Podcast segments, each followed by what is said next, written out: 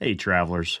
Just stopping by to let you know that this episode that you are about to listen to is one of our older ones, and we were going through some growing pains at this time. But if you would like to start from where we consider our newest era of quality, I would go ahead and jump to episode 54 The American Bigfoot. Either way, enjoy, travelers.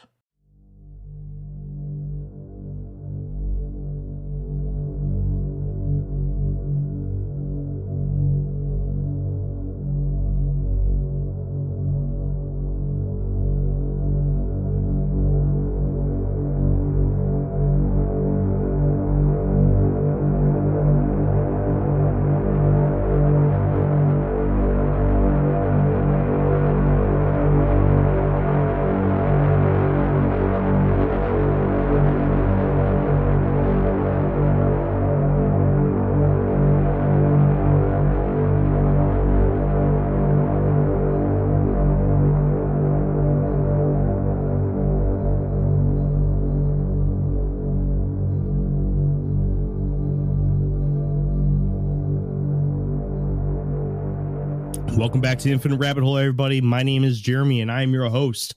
If this is the first episode that you're listening to today, stop what you're doing. Go listen to the first episode that was dropped today. Yes, that's right. We dropped two episodes on the Jersey Devil. The first episode, we kind of touched a little bit. We got into our feels about the, the one year anniversary of our podcast, which is today the 27th of August will be our one year anniversary. We, we, talked about the history a little bit, about the people who helped us along the way. We got into our feels. CJ cried a little bit. CJ also had a really big announcement, and we kind of touched base with uh, Jake and Andrew as well if you guys are are looking at the titles of these episodes and you're seeing one is the story of the Jersey Devil and one is sightings and you're like, "Oh, I just want to know the sightings." I beg you go check out the one with the story. I did a lot of work into it. The story is really good. I dived deep and I can almost guarantee that I've provided some sort of information that you haven't heard before as I dug really, really deep into some really awesomely written books uh, by some really good authors. And I really jumped into the rabbit hole for that one. Uh, but like I said, and like the title of this episode says, we're going to get into some encounter stories of the Jersey Devil. Now, if you did listen to the last episode, we kind of ended it with the idea that the Jersey Devil doesn't exist. The story was fabricated by means of a religious and political debate between Titan Leeds and Benjamin Franklin over their almanacs and mm, slimy ass Benjamin Franklin kind of said some shit about Titan Leeds, calling him the devil, and because people were super, super superstitious back in the day, they said, "Well, I'm not going to buy this man's uh, almanac anymore," and ruined the entire life and family tree of that entire family. Uh, so great job, Benjamin Franklin. You're a dick. Founding father, founding father, founding father, Benjamin Franklin. You know what's wrong with him is because he was he, he probably if if he was around when the NFL uh, was around, he probably would have been an Eagles fan. And that's probably where the uh, issue happened. Whoa, whoa, whoa, whoa! It's not like we threw rocks and soda cans at uh, Santa? Santa Claus. Yes, you did. I, I, said it's not like we did that. And snowballs. I mean, who does that to Santa? Anyway, CJ, you he were saying Something? He was a dick. I said, could you imagine Ben Franklin in a COD lobby? Fuck you, Ben, dick. I swear it wasn't me. It was this. Why is he Mario? Get the fuck out of here. It was this dog. Have you never heard people from Philadelphia talk? No, bro, because I don't. I don't like the Eagles. Yeah, that one. Uh, that one Mark Wahlberg movie where he's like trying out for the Eagles, right? Oh, That's Jesus. how they all talk. That guy. It, it sounds like he's talking from Boston. Uh, all right, you think that's enough for upkeep? Yeah, we did good, right? Yeah. Mm-hmm. You know, you know what we forgot to do on the first episode? Harass Jake. No, we forgot to do the the plugs for like the social media and everything. No, we Just recorded plug. that, right? We yeah, sent we, all that stuff yeah. to. Oh, I didn't. Oops. Anyways. Wow. Anyways, that's why I haven't edited it yet and been like, hey, I put that in the thing because nobody because I well, didn't gotta, get to. You gotta remind me, man. I'm doing all these other things. Man, I sent mine to Jeremy or I sent mine to CJ the first day. He yeah, did. And I researched the Jersey Devil. Oh. Whoa. It's not Jersey Devil isn't going to help people get to our Twitter and Instagram. Jeremy looked at a stupid cryptid. An obviously Anyways. fake cryptid. All right, well, let's jump into the sightings of this stupid fake cryptid. And well, uh, actually, on a serious note, there is some really good stuff here. On the surface, the Jersey Devil looks like bullshit. You know, I'm not gonna lie. This is one of my favorite cryptids, and it's not necessarily because I believe in it. It's more of the historical value. Because uh, if you had listened to the episode prior to this one, uh, that whole spat between Titan Leeds and Benjamin Franklin, uh, there are a lot of people, uh, a lot of historians that say that Titan Leeds was so prominent in the politics of the time that if Benjamin Franklin hadn't uh, labeled him the devil, that he very well could have been a founding father, either instead of or with Benjamin Franklin. Uh, so the history of of the United States could have looked a lot different if it weren't for the Jersey Devil. So that's why I really like the Jersey Devil is because it has a lot of historical value, not necessarily because I believe in it. I'm not saying I do, but I'm not saying I don't. Are the sightings that I, I I'm doing? It's all I put them all in uh, chronological order, and we're going to start off with the with Vince Larner for October 1790. Wait, one second before you start, Jeremy. I think Mhm. we should also state the person's blood alcohol level who saw the Jersey Devil as well On this sighting, for all the sightings. uh, I don't have that information. Uh, We can, we can, we can probably this? guess. let's let's let's play a game while we do this. I'll say the sighting, and you guys give me a blood alcohol level. Sound fun? Grew up with um, grew up with my dad. I can probably guess pretty well. Let's do it. Jeez. All right. Vince Larner, October 1790, on record as the earliest documented sighting of the of the Jersey Devil. When his journal was found after his death, an entry outlined his encounter with a creature in the Pine Barrens that was unknown to him. The entry was in the October section of his journal, and I quote it It was neither beast, nor man, nor spirit, but a hellish brew of all three. It was beside a pond when I came upon it. I stopped and did not move. Nay, I could not move. It was dashing its tail to and fro in the pond and rubbing its horns against a tree trunk. It was as large as a moose with leathery wings. It had cloven hooves as big round as an oak's trunk. After it was through with the tree, it yielded an awful scream as if it were a pained man, and then flew across the pond until I could see it no more. Now, he never mentioned the encounter to anyone during his life, nor did he name the Leeds or Jersey Devil in the journey entry, just simply that it was a beast. So, what do you guys think? Is his ex-wife or his mother-in-law. Uh, I'm gonna go with 0.09. I'm going with 0.09 as well.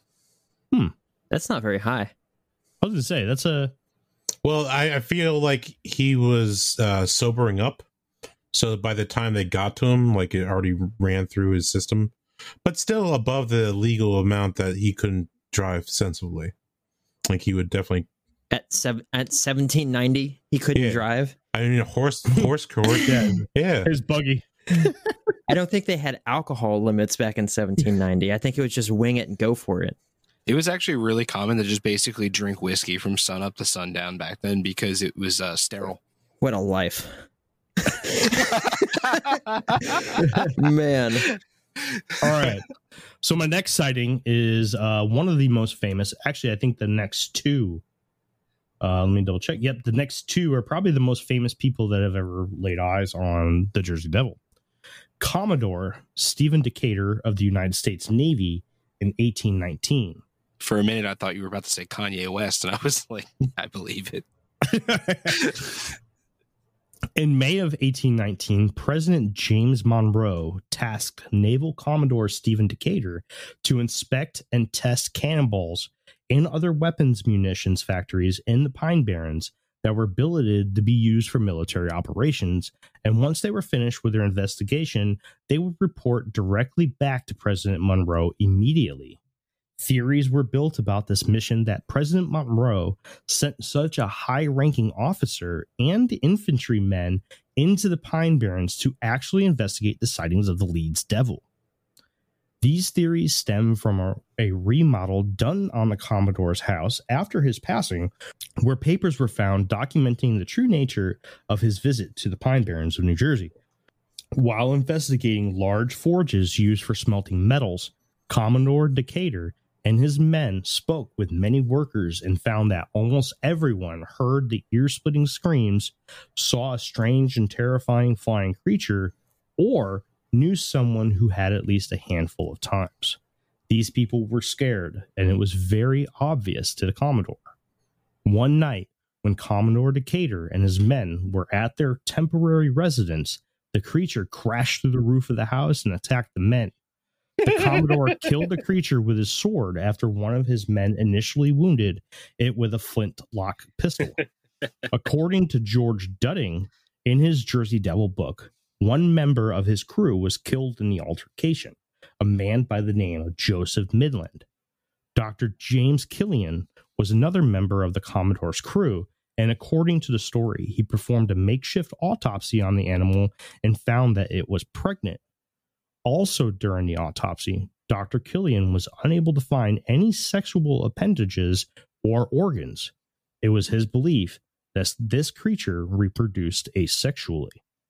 In George Dudding's book, Jersey Devil, he states that the Asbury Park Press newspaper printed an article sometime back about their local paranormal museum that had original signed documents from President Monroe that backed up the truth of his story. I was unable to verify this with Google, unfortunately, but if I am ever in that neck of Jersey, I will have to go see it for myself. Another version of the Decatur story goes like this The Commodore was test firing cannonballs at a facility when an unknown winged creature flew into the path of a cannonball that was just fired. To the naked eye of everyone around, it looked as if the cannonball made a direct hit with the creature but instead it went right through its body and the creature continued to fly as if nothing had happened. Now, either one of these could be true and both of them could be false. The facts are that in the, the journals of the Commodore, he did claim to have seen the creature. Now, it is un, unclear exactly which story is true or if both of them are false but he does claim to have seen the creature and so the other names that were mentioned in the story uh, their journals do as well. Uh, so it is believed that they did come across something. Now whether it was the jersey devil or what was thought to be the jersey devil or something else is unclear. So what do you guys think of that story? Point one two. I think his uh, fellow squad mate died from a gunshot when he shot him. Yeah I think that this is a great way to cover up uh, murdering an insubordinate sailor or whoever uh, in an area or a time frame when people would believe anything you said because you're high ranking or because you quoted a legend. Be like, you know, he had to go. Everyone hated him. Be like, oh, the Jersey Devil got him, and people were like, must be true. Let's and then then more questions then a book's written about it because they just won't shut up and get off it. They're like well what happened? He's like oh, oh well let me tell you this amazing story of uh, the jersey devil swooping in and killing this poor put some soul. wings on that corpse over there and cut off its genitals.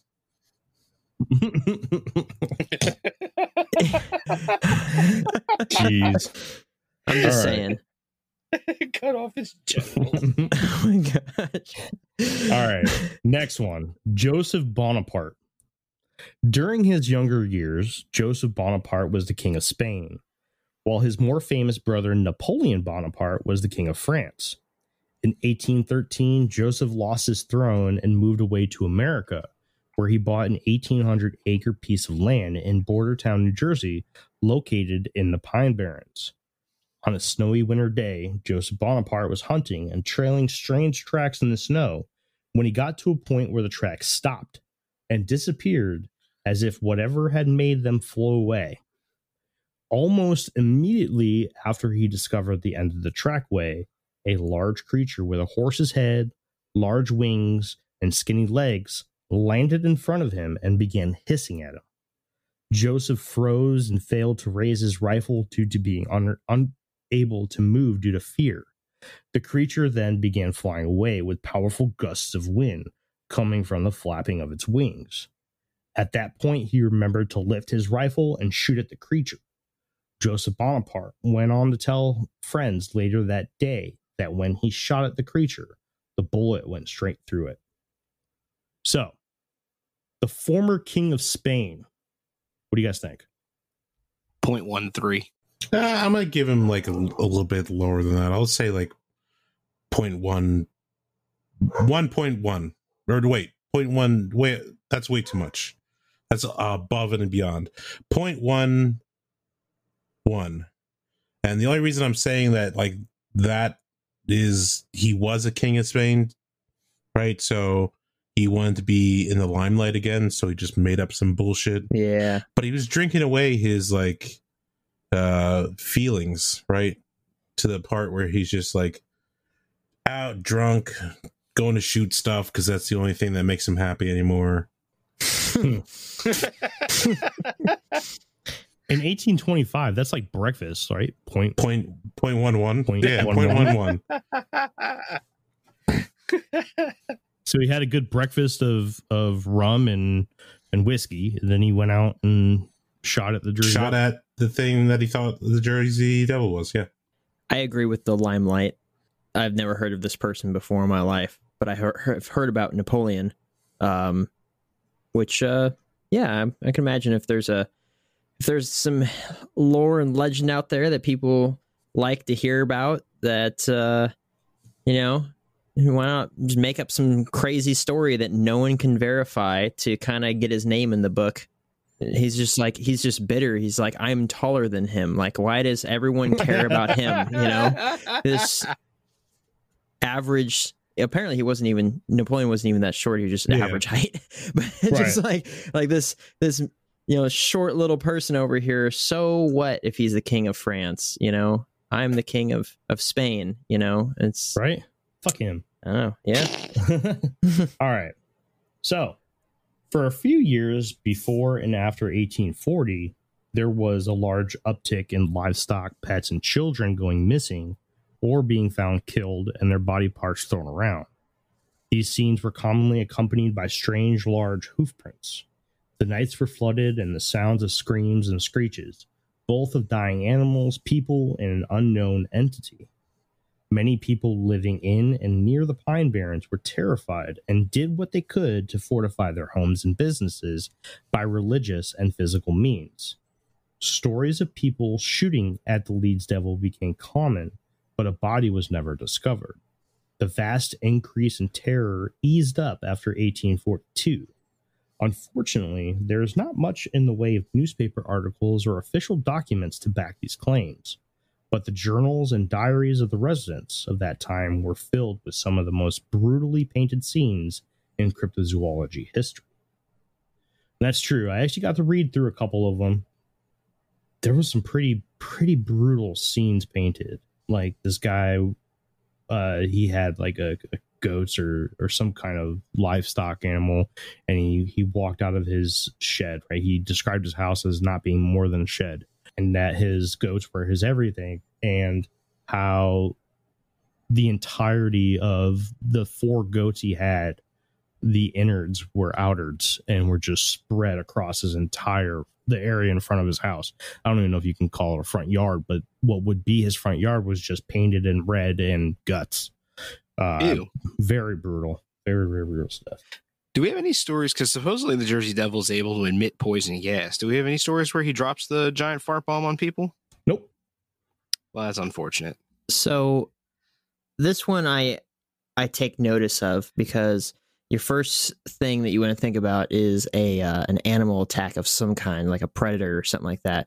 But predators don't just kill and then spread body parts all over the place. They eat those things. You know, that's why when Right. you clean an animal that you've, you know, hunted, you especially if you're going to stay in that area, you take its entrails and stuff that you pull out of it and you take it way away from your camp because coyotes, bears, uh, various types of meat eating animals, you know, come inside and they they eat those things. Shoot, squirrels sometimes eat meat. Like you just throw all that stuff way away from your areas because animals will come and eat it. And animals don't generally just kill just to kill; they kill and then they eat whatever they killed. So this idea that it was like some predator that just came in there and killed all of his goats, but left all of its body parts and all of its guts all over the place. It's kind of ridiculous to think about um, if you're thinking this is like a real account or a real story. Um, my question is if there's uh, large grazing animals over there like moose or elk in that sort of area, because I would have to imagine that in the early stages of America, that there was a lot of people that may have had, excuse me, that there was a lot of people that may have had um, run-ins with wildlife like elk and possibly got gored to death. And if they're seeing large hoof prints, I mean, elk have some pretty big dang hooves in comparison to like deer. You know, moose have those hooves and the Oh, yeah. attitude that goes with it. and they charge people and just run them down. But it's just like you know what wildlife was in that area because I don't know if there's moose in in or that there used to be moose in that area. I can't say for sure yes or no, but you know, yeah, Maybe. There definitely isn't any more.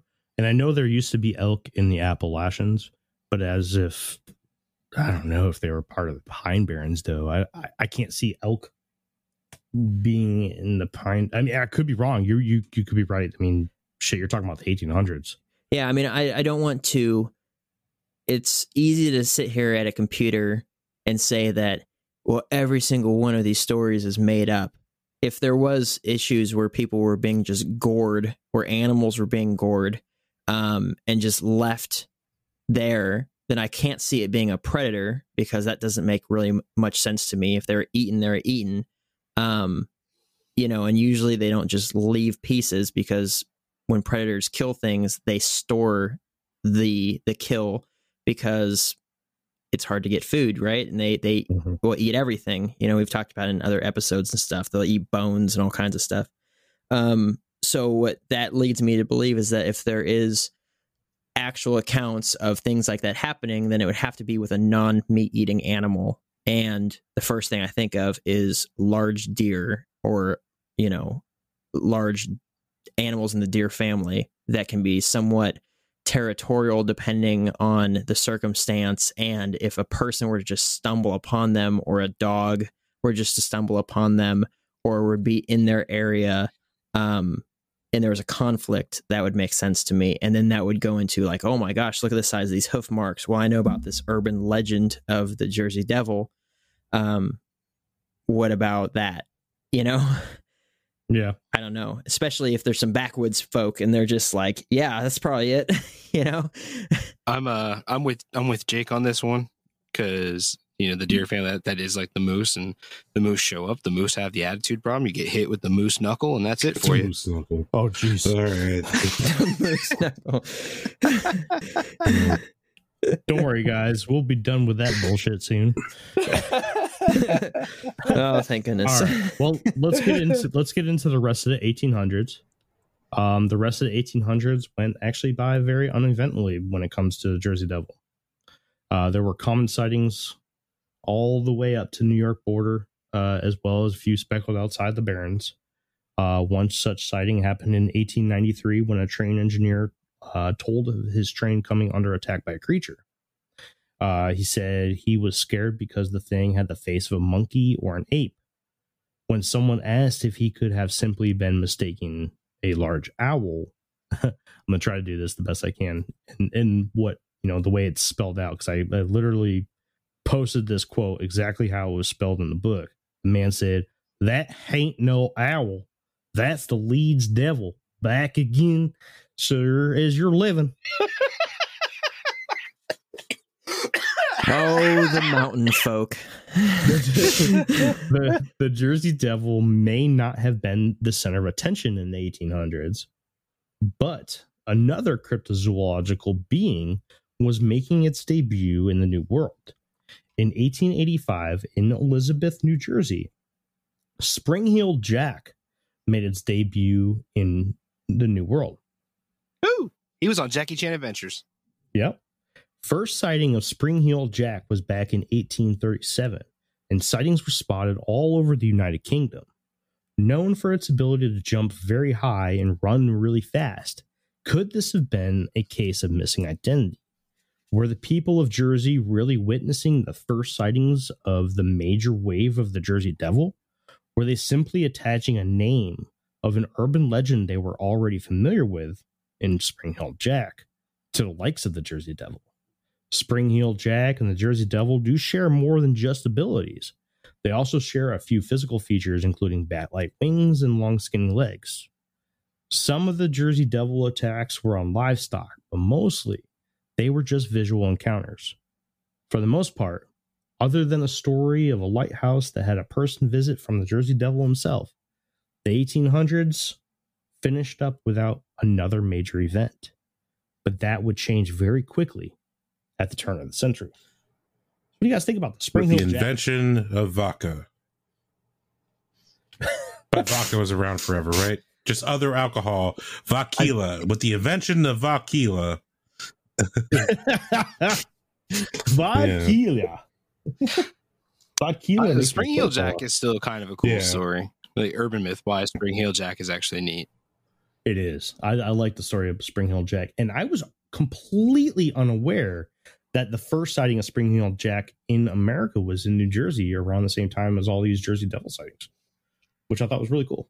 Spring Hill Jack Healed, Yeah, healed. Yeah, yeah. dude, He's he- like he, if I remember right, he's like a like a leprechaunish, goblin-y type guy with these big boots and they're like loaded with springs, and he hops around. He'll eat your kids and stuff. Oh, geez. yeah, he actually would make out with women too. He was a ladies scripted. Jody. uh, all right. Uh, so let's get into 1909. This is the big one, guys. You ready? So we'll do this. Uh, there's one week in 1909 that we'll spend most of our time on, and we'll do this day by day of the week, and we'll uh, talk about blood alcohol levels. Um, the year of 1909 would start off with a bang. Thousands of people experienced up close and personal sightings and encounters with the creature. The newspapers were flooded with stories of people's experiences with the Jersey Devil. Things got so bad that people refused to go to work, schools and factories shut down for almost an entire week, and nobody would leave their homes unless they had a gun with them. Cattle, horses, chickens, cats, and dogs were all found in the mornings decapitated and dismembered with their entrails scattered around their bodies. Strange cloven hoof tracks appeared out of nowhere. Some even walked right up to houses, over their roofs, and reappeared 10 to 15 yards away from the house on the other side. Some of these trackways went on for miles. Others were found to just end, as if whatever made them just flew away. During this time, the Philadelphia Zoo offered $10,000 for the capture of the devil. Many people tried to win this prize, including men by the names of T.F. Hopkins and Norman Jeffries. They painted a kangaroo green and fixed fake wings to the creature and used it to try to win the money from the zoo. Point zero eight. the the week of January 16th through the 22nd of 1909 was the single largest collection of the Jersey Devil activity to be recorded and witnessed in history. Now, I want you guys to pay attention. Uh, remember the year of 1909 when we when we're all done with this episode and we're getting into like back end of it. Uh, I have something that goes along with this that's very interesting. Uh, all right, so let's jump into the first day, right? Saturday, January 16th, 1909. James Sackville, a Bristol, Pennsylvania patrolman, was patrolling the downtown area of Bristol when he witnessed a creature walk out of an alleyway and into the street. He described the creature as having massive wings and walking the way a large bird would. Mr. Sackville took out his revolver and fired at the creature. In response, the creature took flight, flew over the Delaware River after letting out a horribly loud scream. Jeez, how American of him. Postmaster E.W. Minster came forward about his sighting that night as well. He He claimed to have seen a very large glowing creature making a horrible sound flying toward the Delaware River. Another man in Bristol that night also witnessed a creature hopping around behind his house. Fat Cozens of Woodbury, New Jersey, witnessed a creature with glowing eyes running faster than a car. Thack Felden of Gloucester City, New Jersey, investigated strange footprints in more than half a dozen lawns, and Miss Schindel claimed to have seen a creature that resembled a cow with wings. Sunday, January 17th, 1909, a trackway showed up in the morning that went from Bristol, Pennsylvania to the Delaware River and reappeared on the other side in Burlington, New Jersey, where the trackway continued under very small and cramped areas and even on top of houses and buildings. Monday, January 18th, 1909, tracks were found in the Loudon family's yard where it seemed that whatever left them ate the garbage out of their garbage cans, and investigators found evidence that whatever it was tried to get into the house. A posse was formed with police officers and residents of Burlington County to search the woods behind the Loudon house. The trackers with their dogs were the first to enter the forest, and the rest were planned to follow shortly after. Soon after the dogs and their handlers entered the forest, all of the dogs freaked out and refused to go any further. Some even cowered with their tails between their legs and urinated. One of the dogs that did this was a very well known tracking dog with the highest tenure in the county. After that, nobody from the posse was brave enough to enter the woods, and the search was called off. Tuesday, January 19th, 1909. Mr. and Mrs. Evans of Gloucester, New Jersey, woke to the sighting of a creature sitting on an outhouse outside of their window. They described it as being three and a half feet tall with a horse's head, a long neck, and a set of wings that expanded past his body about two feet on each side, crane like legs and hooved feet. They said that when it got up to walk, they were able to see its short arms that were ended in either paws or claws at the end. The creature was too far to see in enough detail in the paws or hands. Mr. Evans attempted to yell at the creature to get it to go away. The animal turned to look at him and let out an ear splitting scream before running and hopping off the, the, outhouse and away from their home. Two local trackers by the names of Hank White and Todd Hamilton lent their help to the Evans and tracked the trackway for 20 miles before it disappeared. The two said that they were familiar with responding to people who have witnessed this creature. Wednesday, January 20th, 1909. A ton of sightings happened on this day. A police officer from Burlington, New Jersey claimed to have seen the devil and claimed it had no teeth and glowing eyes. A posse looking for the Jersey Devil in Collingswood, New Jersey, spotted the devil flying toward Morristown, New Jersey. Then, in Morristown, a man by the name of John Smith witnessed a creature at the Mount Carmel Cemetery. Also in Morristown, a man by the name of George Snyder also witnessed the Jersey Devil. Both Morristown men who saw the creature in two different locations reported the same physical features of a dog like face, monkey like arms and hands, and cloven feet, three feet tall and a long tail. A trolley car driver from Springside, New Jersey, by the name of Edward Davis, was driving a trolley load full of people when the creature scared them so much that after the encounter, Edward started carrying a pistol with him to work. Reverend John Purcell from Pemberton, New Jersey, also spotted the creature, and a trackway showed up on the roof of a house in Riverside, New Jersey. Thursday, January 21st, 1909. Farmers across from the Delaware River found many of their chickens decapitated. City Councilman of Trenton, New Jersey, E.P. Weeden, was awoken by a knock at his front door. As he was getting out of bed, he heard the flapping of wings. He looked out of the window over his front door and saw hoof prints on his front porch. Uh, just so you guys know, this whole area was covered in snow at this time uh, for the whole week.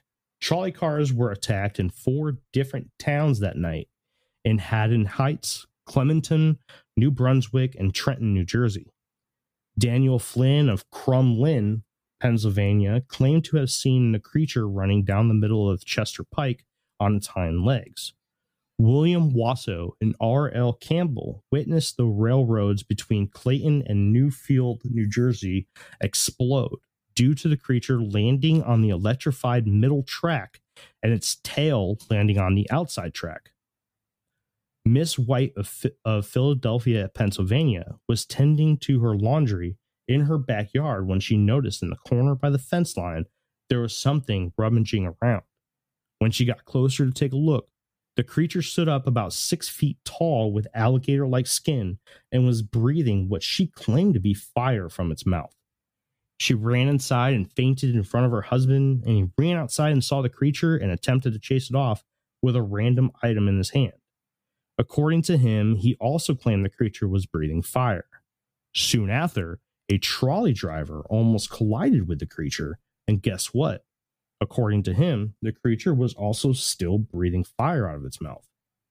Howard Campbell was checking a stretch of telegraph lines as the creature walked out of the woods towards him. He yelled for his coworkers, who were not far away, and one of them ended up shooting it in the wing. After that, the creature ran back into the woods and, and out of sight. In West Collingswood, New Jersey, the creature was spotted sitting on top of a house. The authorities were notified, and a crew of firefighters were went out to spray it with a hose. After hitting the creature with a stream of water, it fell off of the roof and attacked the men. The creature was eventually scared off by onlookers throwing rocks and sticks at it. Uh, okay, here you go, CJ. You ready for it, bud? And Andrew, Yep. you guys ready? Yep. This is this is the one. In Camden, New Jersey, Miss Sorbinski heard what she thought was the sound of her dog crying in pain. She ran outside with a broom in hand. When she got outside, she saw the Jersey Devil was viciously attacking her dog. She attacked the creature with the broom and eventually was able to get it to release her dog. But the dog lost a large chunk of flesh in the process. The police showed up after a neighbor had heard the screams of the dog and the creature. By the time the police got there, almost a hundred people were there standing around. Some helped Miss Sorbinski as she was very shaken up. Soon after the cops arrived, a loud scream was heard coming from the nearby Kagan Hill. Everybody in the crowd heard it. The two cops ran over to the sound and both fired their sidearms at the creature before it blew away. A woman in Burlington, New Jersey, was almost attacked by the creature after she saw it behind her house through her window. The creature began to pounce at her as she slammed the window shut. The next morning, the authorities documented very strange footprints outside of her house that seemed to match her story perfectly. And I think this is, yep. And for the last day of this week, on Friday, January 22nd, 1909, the creature was seen drinking from a horse trough by a police officer in Camden, New Jersey. It was also spotted in Mount Holly and Salem, New Jersey by two separate witnesses. In Pennsylvania, two men were parking their wagon into their barn when the creature landed on the back of the wagon. The men ran out of the barn, shut the doors, and attempted to lock the creature or look at the creature through the holes in the wall, but the creature seemed to have escaped somehow. Two young girls saw a quote unquote demon get out of a boxcar at the train tracks in Chester, Pennsylvania. And the chief of police in Woodbury, New Jersey, also claimed to have seen the creature. The sketch that he drew was published in the paper and was verified to be the same creature many others saw during this devil filled week. What do you think, guys? I'm loving the fire truck response. There's a demon on the roof. Get the fire truck. Put the rosary on the fire hydrant. We got this. Spray it with the hose. In nomine patriot filiate spiritus sancti. Spray Spray it. it. Oh, well, here, that's a good I question. it. Jake, how long does it take to make holy water? I don't know. I'm not a priest or a pastor. I have no idea. I don't even know if there's any any such thing as holy water. Dang. that sounds about as made up as the devil having hoofed, uh, having cloven hooves or whatever. Yeah, why's he got cloves? Cloven hooves. Because he's edgy. Rabbits like cloves. Are we talking about cloves or are we talking about it was a cloves? joke. Are we talking about cloves? Or clothing. Well, I mean, there's a bunch of different types of cloves, but Any other productive uh, things to say about this week? Was there like a festival or something going on? No, it was just a normal week in the life of the Jersey Devil, or New Jersey, I guess, at the time. I don't know. I think it's more credible than a bunch of hill folk in the in the woods talking about like this legend. Yeah, So I think that might have been something. You know, something I don't was know. there, right? And just remember, uh, ni- uh, 1909 s- continues a little bit more. Uh, I got a couple more things from 1909, um, but the that week, that's a hell of a lot of shit to just say nothing happened. That's a lot. You know Oh, what yeah. those stories uh, all really sound like? What's that? They sound like uh, chupacabra stories. Yeah, like if do, you if they? you just changed Jersey Devil to chupacabra in every single one of those stories, people have been like, "I didn't know the chupacabra was all the way over there." Yeah. It, it is. It's it is very similar. Um, that was an avenue I did not go down with this with this uh, episode, but I I thought about it at one point because I do bring up another cryptid, and I also brought up um, Spring Hill Jack, but I and I will talk about another one here soon or at the end of the episode.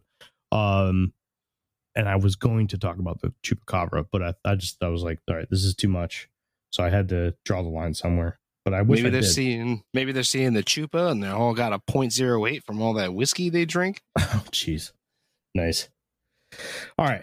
So if you guys have nothing else to say about that week, I'll go ahead and move on. We good? Good. Mhm. This is in May 7th, 1909. Captain Doughty was getting ready to return to shore with the load of the day when he was attacked by, from above by a winged demon. He claimed to have fought it with some random stuff found on the deck of the boat and he eventually knocked it out and tied it up. Uh, then he brought it back to his house where he kept it in a cage. There are no photos of the creature, but many went on record saying that they saw it at his house and that it easily stood over five feet tall. Most said it was the Jersey Devil, all right, but some said it was a giant bird of some kind, looking similar to a crane.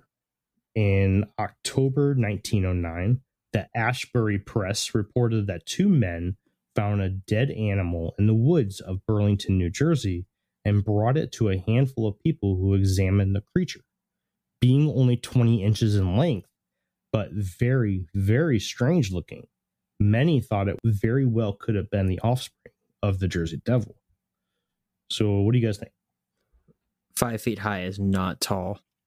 And people said it looked like a crane. Jeez. it's the Jersey Devil, I'm telling you. And then people were like, that's a very well known bird. So that's the thing is like this guy was a captain of a fishing ship. You would have to think that this guy would know uh what a crane or an egret or a stork or whatever kind of bird it could possibly be. What was his BAC? It's the Jersey Devil. And you're like, that's a. That's a pelican. It's the Jersey Devil. He's a he's a seaman. It's uh probably a solid point one at all times. Yeah. I mean, he wakes up in the middle of the night and it's like, oh man, my blood alcohol level's low. yeah. I gotta oh my get this back up. I'm Jake and I can say this. We can say this. Yeah. You can't. Yeah. You Oh can't really? Is Yeah, that no. what you think? Not allowed to be part of special club. this. Can can and shouldn't are two very different no, things. it's fine. E- Everyone makes fun of sailors for being drunk all the time. Mm-hmm. We're drinkers with a sailing problem. Yes. We love sailing. all right. So let's start talking about everything after 1909. There were almost no more sightings of the creature after 1909 until nine years later in 1918. And even in 1918, there were only a handful of minor sightings. But in 1927, a taxi driver fell victim to a flat tire in Jersey Devil territory near Salem, New Jersey. He got out of his taxi and replaced the tire with a spare. As he was finishing up and getting ready to lower the car off the jack, his car began shaking. He stood up to see what was going on and came face to face with a tall winged creature standing on his taxi. The man jumped in his car, sped off to the Salem police station to report what he had seen. When the police got to the location, there was no sign of the creature, but his jack, old tire, and wheel wrench were still there. Go ahead, guys. Give give me a blood alcohol level for that guy. Let's say, let's just put it this way: MADD would not be okay with that man. I don't get it. Yeah, Mothers I against it. drunk driving. Your children are in school. Uh, Uh, yeah. Uh, it's a Really? Is it every nine year increments? Is it? Is there like some uh, like it goes deep underground for hibernation, and every nine years it comes out? Like what is that? Jeepers Creepers or something? I was just about to say that's that. Jeepers Creepers, yeah, but that Yeah, it- but it's the Jersey that's not- Devil instead. it, it was just this span though. It doesn't really follow that. Mothman's kind of got a thing for leaping on top of cars too. It does. I can't wait to do a Mothman episode. So, from 1920 to 1933, prohibition was taking place and the moonshine business was growing fast. Moonshiners thought the Barrens would make a great place for their stills. They were empty and they had the Jersey Devil to keep curious people and the law out of their hair. That wasn't such a good idea. The moonshiners left the woods almost as soon as they set up shop oftentimes leaving very expensive setups without ever going back for them. Finding old prohibition stills is still a thing to this day. The stories of the devil killing men, stalking the shadows, and screaming in the night spread like wildfire through the communities surrounding the Pine Barrens. In 1930, near Leeds Point, New Jersey, a few berry pickers saw the creature eating blueberries and cranberries as it waded through the swampy waters. I don't know too much about the diet of the Jersey Devil, but this sounds pretty squatchy to me. In particular, in 1935 and 1936, the town of Woodstown, New Jersey, witnessed loud screams on a regular basis coming from the woods.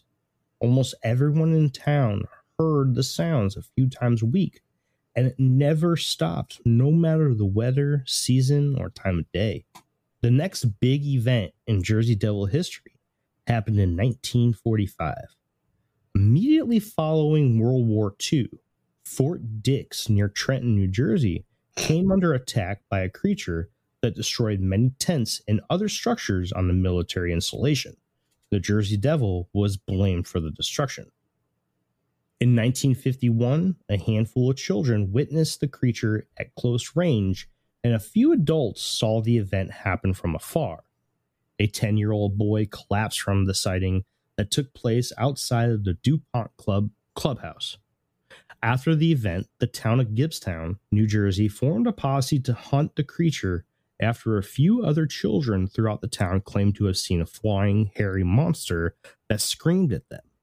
Later that year, the same town suffered two straight days of a killing spree brought on by the Jersey Devil, in which domesticated pets and animals were found mutilated throughout the town. Many animals were found in strange places that there was no possible way for them to get to you on their own. This two day killing spree is now famously known as the invasion of Gibbsboro. Now, let's talk about the invasion, invasion of Gibbsboro. You can actually look this up. There are newspaper articles about this and some really really interesting sightings. I, I I just picked a little bit and kind of generalized it here and didn't give any very specific stuff.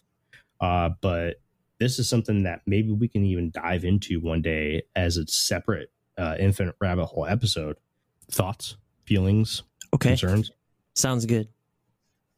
Invasion of Gibbs, Gibbsboro, Borough. I have no opinion. I got fired. You quit. Yeah. Take pity on me, guys. I got fired. Man, everyone knows you quit. Do you guys have anything else to say about anything else before I get going? The stories are getting more credible. I agree. I agree.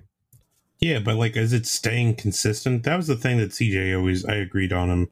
If the thing looked consistent, like if it looked the same or it had the same features, when it started doing like different things, like I gotta think about legends and lore and trailing trailing away from the truth in order to add excitement to a story or an account. Uh, as as things get more credible, like let's say uh, Bigfoot, for example, um, I found a cool footprint when I was out camping this last weekend. It was pretty sweet. Um, you know, I could embellish it and talk about how I saw the beast and all this sort of stuff, but I couldn't get my camera out, or I could just tell what really happened. Um, you know, there's pictures and stuff, whether they're blurry or not, or they're real or not, whatever. Um, but we're getting more as the sightings continue into the age here where it's like more likely that there'd be photographic evidence or something like that versus when it was just what you said and the picture that you drew of it and you could make it as crazy as you wanted to or not. Like let's just say for argument this is a real creature right? A real cryptid um or a real animal that's say like we have a platypus that has a duck bill lays eggs but it's a mammal you know all these sorts of things. And it's just like this wacky sort of animal that we have. Let's say it's something like that but it's bigger um i don't know i think that as we kind of progress through the ages we might get a little bit different of a story or what it actually looks like because people could actually find this thing and take pictures of it and stuff versus when you're just going by word of mouth and you could embellish it. Does that make any sense? Or am I just kind of Yeah, absolutely. It's also around. human nature to sometimes embellish when we think a story isn't exciting enough or doesn't provide that kind of Sure. entertainment for the reactions you're looking for. I don't know. I get it. So like it makes sense. And like plus like the description, if we look at like the week of its little rampage back in the early 1900s to then, like we had like a sort of similar thing, and then it turned into a crane, and then it came back to another thing, and then it looked like a Sasquatch eating berries. Like, are we just are we just seeing shit and calling it the Jersey Devil? Like, is that it was like the Jersey Right. Devil really like the name of something, or is this just a title we're slinging around to anything we don't recognize in New Jersey? Mm, That's Yeah. literally one of the things I wanted to point out at the end. And we'll talk about it a little bit more, but you are really on the track of what I was going to get to here, CJ. I like that. All right, ready to move on? We'll do the back half of the 1900s real quick. Ready. All right. So, in 1957, a burned down area of the Pine Barrens uncovered a huge corpse that consisted of a strange bone formation and feathers.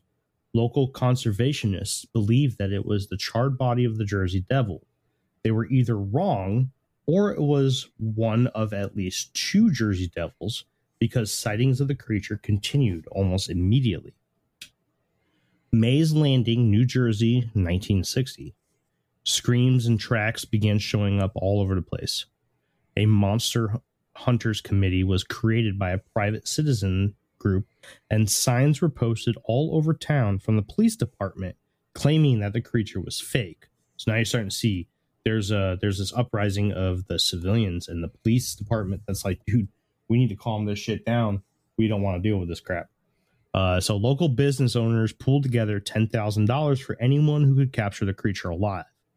If they were successful, the town would cage it and put it on display to attempt to earn tourism money. Other rewards were also announced. To hundred thousand dollars by a circus. Uh, couldn't find the name of it, and five hundred dollars by a guy who believed the Jersey Devil was bad. just some random dude. In 1961, two couples parked on a dark, lonely stretch of road in the Pine Barrens. Because, you know, I mean, that's what teens do, right? Hell yeah. Hey, The sounds of screaming and screeching flooded the area around the cars, and the people inside started to get ready to drive away. Out of what seemed like nowhere, something crashed through the roof of the car. The people got out of the car and ran into the woods. After a short wait, they returned to the creature still flying through the air along the tree line. But this time, they were get, able to get into the vehicle and drive away unharmed. 1963 in Atlantic County, New Jersey. Five men were hunting when they came across 11 inch footprints of an unknown creature. None of them saw the creature, but they told of the horrible screams that they said that they will never forget. In 1966, a farm was viciously attacked. The farmer found a total of 40 dead animals on his property, including mostly ducks and geese, but his family German Shepherd had also met its demise that night as well, as well as two other dogs. Conservationists found many very large footprints around the farm and the property, but were unable to track the animal down. Also in 1966, in Edison, New Jersey, a couple witnessed a flying creature that seemed to glow in the dark. In 1969, a man was driving down a road in Sweetwater, New Jersey, when the creature ran in front of its his headlights. This became a common story that a lot of people told. The 1970s continued with more terror from the Jersey Devil. In 1971, a child was attacked by what he described as a flying monster. In 1972, a woman witnessed a large figure crossing the road behind her vehicle. She was certain it was the Jersey Devil. In 1973, a group of college students were having lunch on the hood of a car when a large black creature took flight directly above them. The draft from the wings flapping was so strong that food and paper plates flew off the vehicle onto the ground. Everyone was able to describe a large black creature with glowing red eyes. In 1974, an unknown creature followed a group of canoers as they paddled down Cedar Creek in the Pine Barrens. Nobody in the group was able to get a good view of this stalker, but footfalls, broken bushes, and screeches were heard with ease. In 1977, a woman was driving in Penns Grove, New Jersey, when a creature flew at her car and grabbed onto the handle of the door and attempted to open the door. Her first reaction was to accelerate as fast as she could, and the creature kept up with the car, even going as fast as 60 miles per hour. This is a Mothman story. Like this is almost word for word a Mothman story. I know, but this one happened in, in uh, Penns Grove, New Jersey. I know exactly which one you're talking about too. Um, I wanted to stop my research then and look for that story that you're talking about and seeing if it's the same time frame and whatnot, but I never did. That is something I do want to look into though. Uh, th- she claimed that the creature flew away while it was keeping up with her. Um, also in 1977, a woman from Vincetown, New Jersey, witnessed the creature land in her front yard on two occasions. The first time, she only recognized the legs, which she said looked like those of a deer, and the large wings. The second time, she mentioned that it had a horse's head and two horns bent backwards like a ram's. In 1978 and 1979 were full of sounds from wo- from the woods, and on one occasion in 1978, a young boy said that there was a horse at his window with its hands on the glass while he was trying to sleep. The boy's father immediately looked outside and found no evidence that anything was outside the boy's bedroom window. That's creepy. A little bit. That's a little creepy, dude. My if my son said that, I was like, I'm like, come on, buddy, you're gonna come sleep with daddy tonight. Uh, Daddy's, I'm- Daddy's not fucking around with this one. Not today, Satan. Um, all right. In 1980, Alan McFarland found four of his pigs outside of their pens with the back of their heads cracked open and the inside of their heads eaten out. The What? Jersey Devil was the official blame for the killing of these animals after their bodies were discovered with claw marks all over them as well. In 1981, a small group of people saw the creature in the same woods that a group of five hunters heard the screams and found large tracks in 1963. In 19, which I did refer to, if you go back, read 1963, I, I referred to that case. In 1987, in Vineland, New Jersey, the dead body of a full grown German Shepherd was found torn from its chain and mutilated with strange foot hoof prints in the ground all around the body. This too was blamed on the Jersey Devil.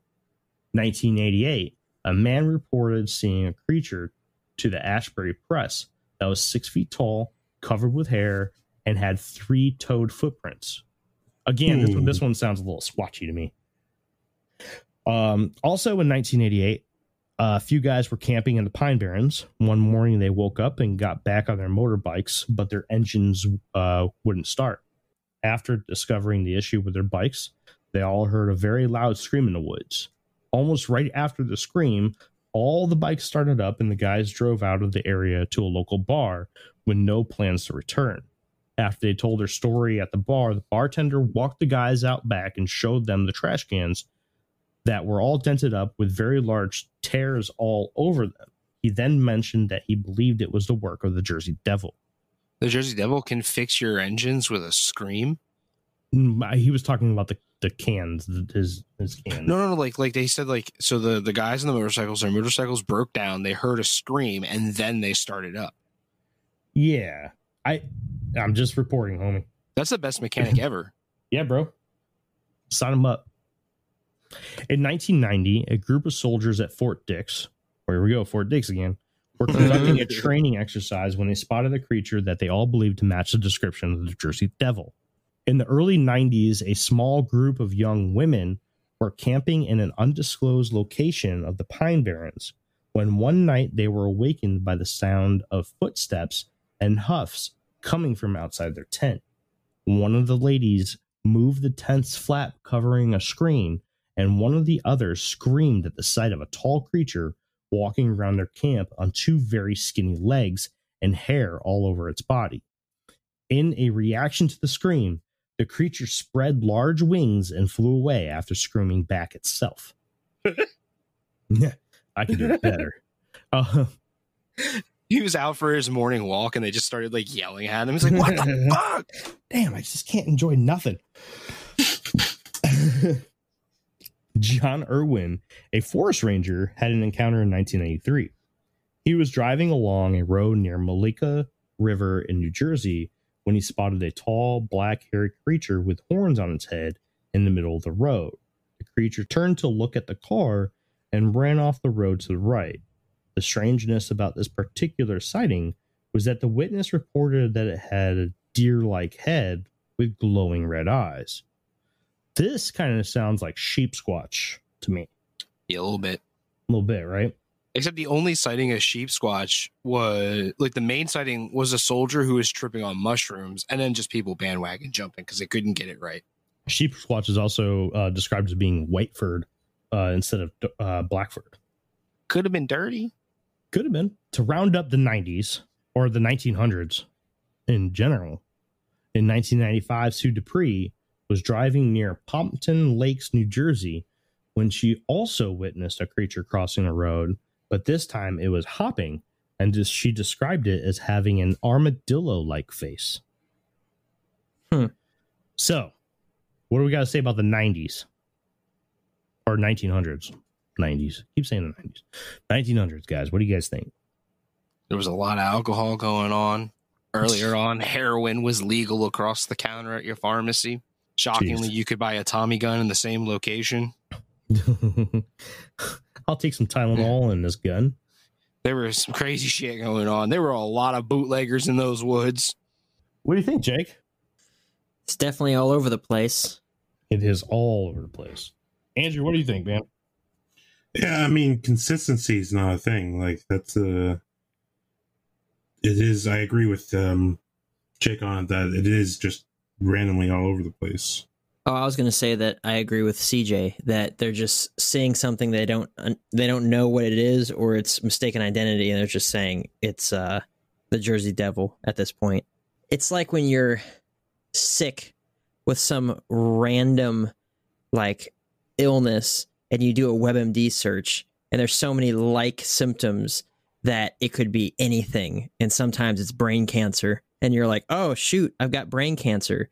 This is there's so many different things now attributed to the Jersey Devil that literally my big giant dog could be the Jersey Devil mm-hmm. right. because he's got fur.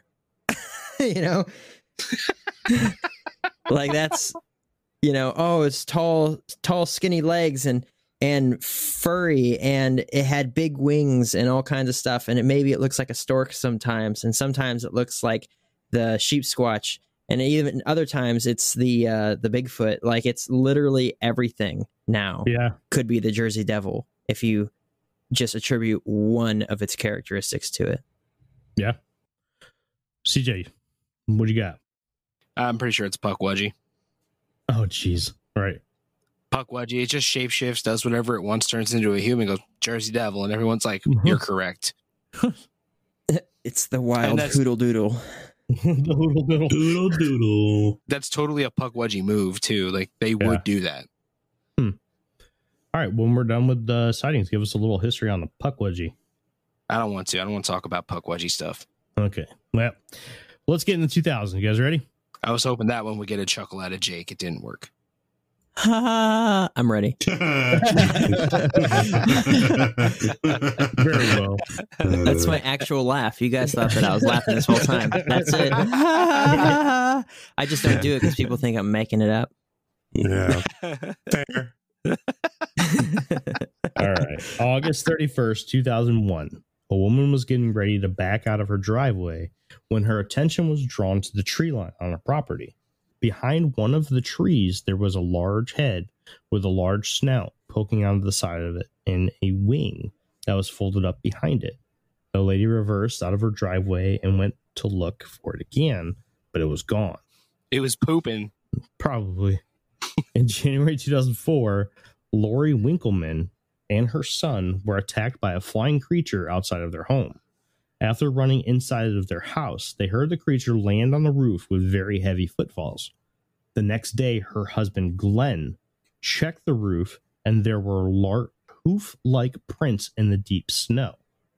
There was no evidence that they were put there as a prank, as the prints had very little disturbed snow around them these prints were featured on the show Monster Quest on their episode of the Jersey Devil. These are very interesting uh, prints.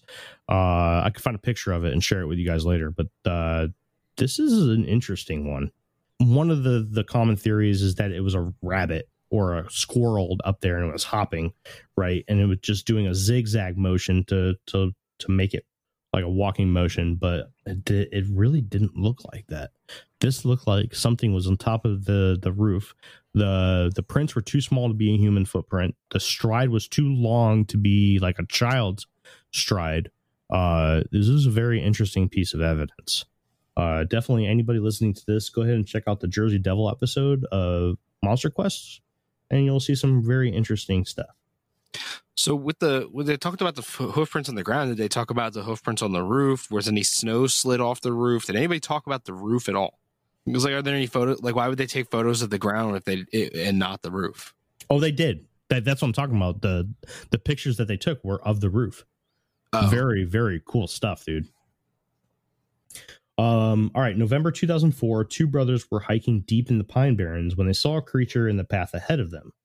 Both brothers claimed that the creature was grayish brown, hooves, wings, and a horse's head, and horns on top of its head. They ran away when the attention of the creature was casted in another direction that the brothers think was a deer running away. In Wharton State Park, a part of the Pine Barrens in 2007, two men were hiking when they witnessed a creature cross the path in front of them. The only things they were sure of about the physical description of the creature was that it was tall, black, had large wings on its back, and seemed to have an elongated face. Also in 2007, a man driving to his home in Mount Laurel, New Jersey, claimed to have seen a creature that he described as looking like a gargoyle sitting in a tree along the road. In January of 2008, in Eldora, New Jersey, and Litchfield, Pennsylvania, only two days apart, two men witnessed the creature in what looked like it attempting to abduct or eat some of their livestock. The man in Eldora saw the creature perched on his chicken house when his cell phone rang and scared it off. The man in Litchfield witnessed it walking out of its barn. In January 2009, near Parsippany, New Jersey, on I 80, a man witnessed an all black creature run across the highway in front of his car. The description he gave was that it was all black, had a long neck, and a long tail. Asbury Park, New Jersey, 2011. Driving back from a local festival, three occupants of a car witnessed a bipedal creature run in front of their headlights. The only thing that any witness could say about the creature was that it had long legs and black hair or fur. A couple drove into the Pine Barrens in 2015 to test a new firearm that they had just acquired. after hiking into the woods a few yards off the road, the couple shot off a few rounds.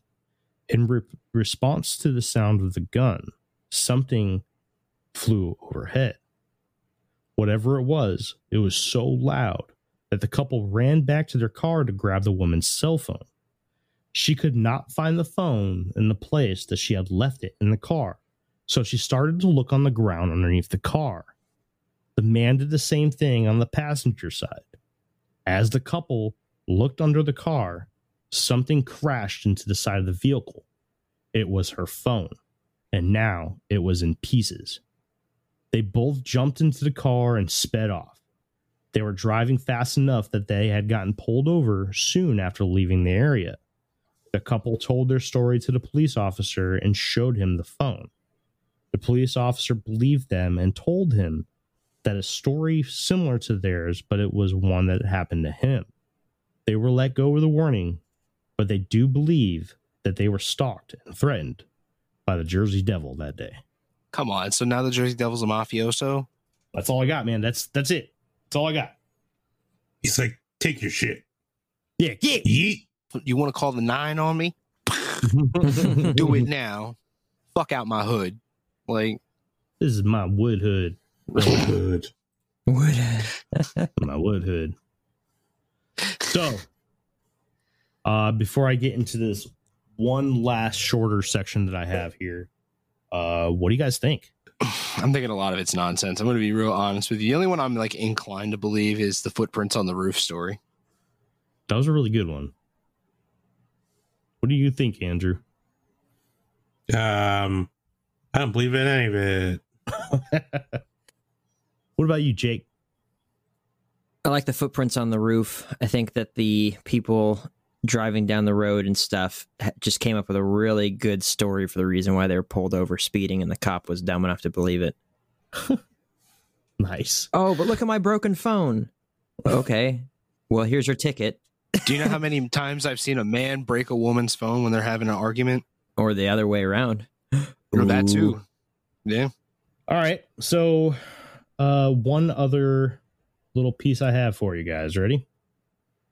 200 miles west of Leeds Point, New Jersey, another cryptid was terrorizing the skies of Frederick County, Maryland. Now, remember when I said earlier, or actually in the first episode, pay attention. Actually, it wasn't in the first episode, it was in this episode. Pay attention to 1909. Very important here. You should have told us to pay attention a while ago.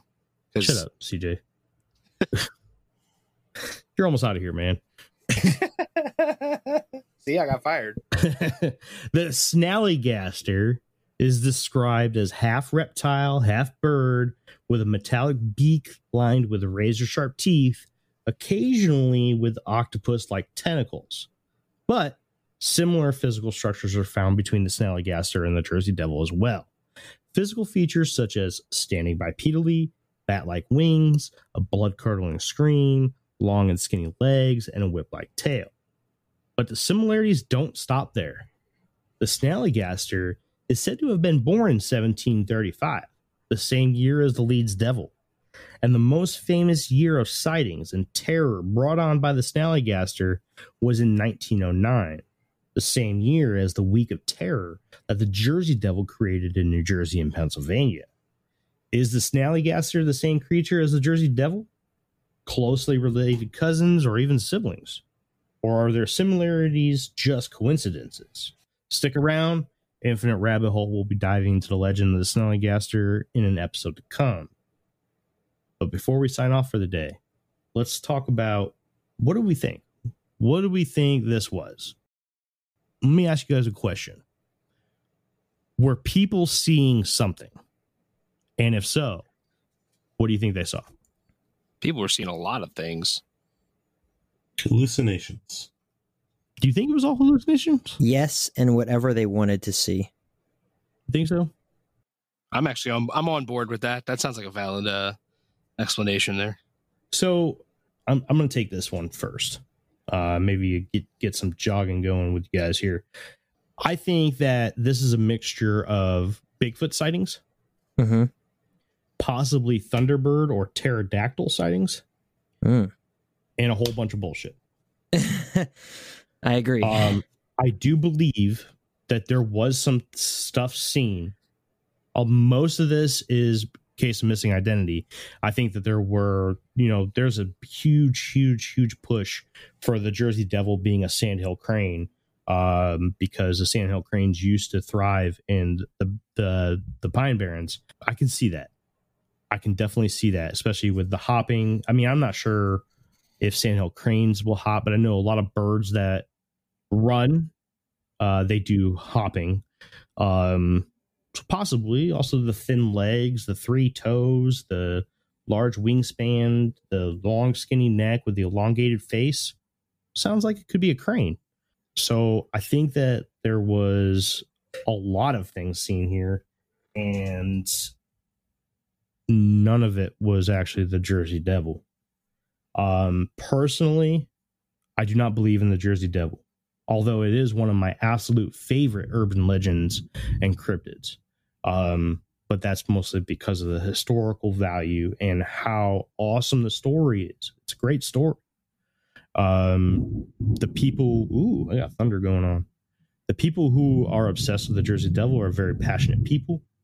Um, they have a lot of interest in in the matter, and uh, I am very happy that I took the time to really dive into this and really polish off my thoughts about the Jersey Devil and all the encounters.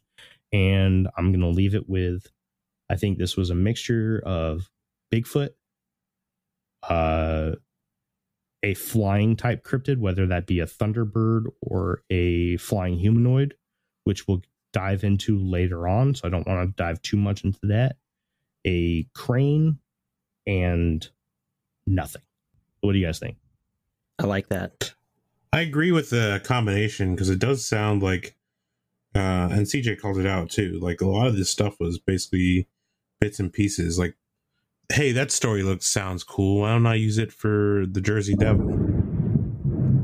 Ooh, you guys hear that thunder? Oh yeah. Yeah. Yeah, How cool is that? This is a perfect time for this to, to start too. This is great. It was Well, meant The to Jersey be. Devil is coming down. You talking shit? right? But no, I absolutely agree with CJ. Um, it is very strange that no matter what they saw, it all was the Jersey Devil. No matter what it was, it was Jersey Devil. That just goes to show you how deep or how serious the people in this area took this piece of lore. This was a very serious situation for them. Yeah, that's true. For sure. Don't know. Jake has spoken. we better end this episode before your power gets True. knocked out or something. All right. Well, CJ, it's been been fun, man. Yeah. Uh, I really want to say thank you. I'm sad to see you go, but I'm um I'm happy. I'm wait, He's I- happy to see you go. He said I love but I love to watch you leave. There it is. there it is. Talking about that butt. clap, Um, clap. clap. um, but no, seriously, CJ, it's been great, man. Thank you very much for helping me get to the the one year mark of this podcast. Uh, the podcast would not be what it is today without you. Thank you very much. I man. appreciate you. I I feel like I've been a very negative influence on upon uh, you, Jeremy. Why? you, Oh, you clapping? speak more speak more about the the worship of the booty. Uh, but yeah, CJ, it's always been fun working with you. Best of luck uh, in your future endeavors. Uh, I mean, like, I'm not gonna. We'll still talk, obviously. You can literally come to my house, Andrew. yeah, I am going to. Yeah, me too. Yeah, me too. I'm just gonna drive there. And I'm, Yeah. I'm not gonna I'm not going to announce when I'm coming. you will be I, i've literally sat looking at people who can see me seeing them but did not answer the door because i didn't know they were coming I just sat there and stared at them That'll be the first infinite rabbit hole TikTok. We'll go knock on on CJ's door. and you just see me sitting there awkward just looking out the window at you like, "Who the fuck are you?" but uh i'd like to say uh to to our fan that wrote in that email kenzar you said you wanted to hear me run my mouth and i did that for you both episodes that's how i'm responding to that email So let me ask you, CJ, If we do get Kenzar on for an episode to guest, will you come back for one episode?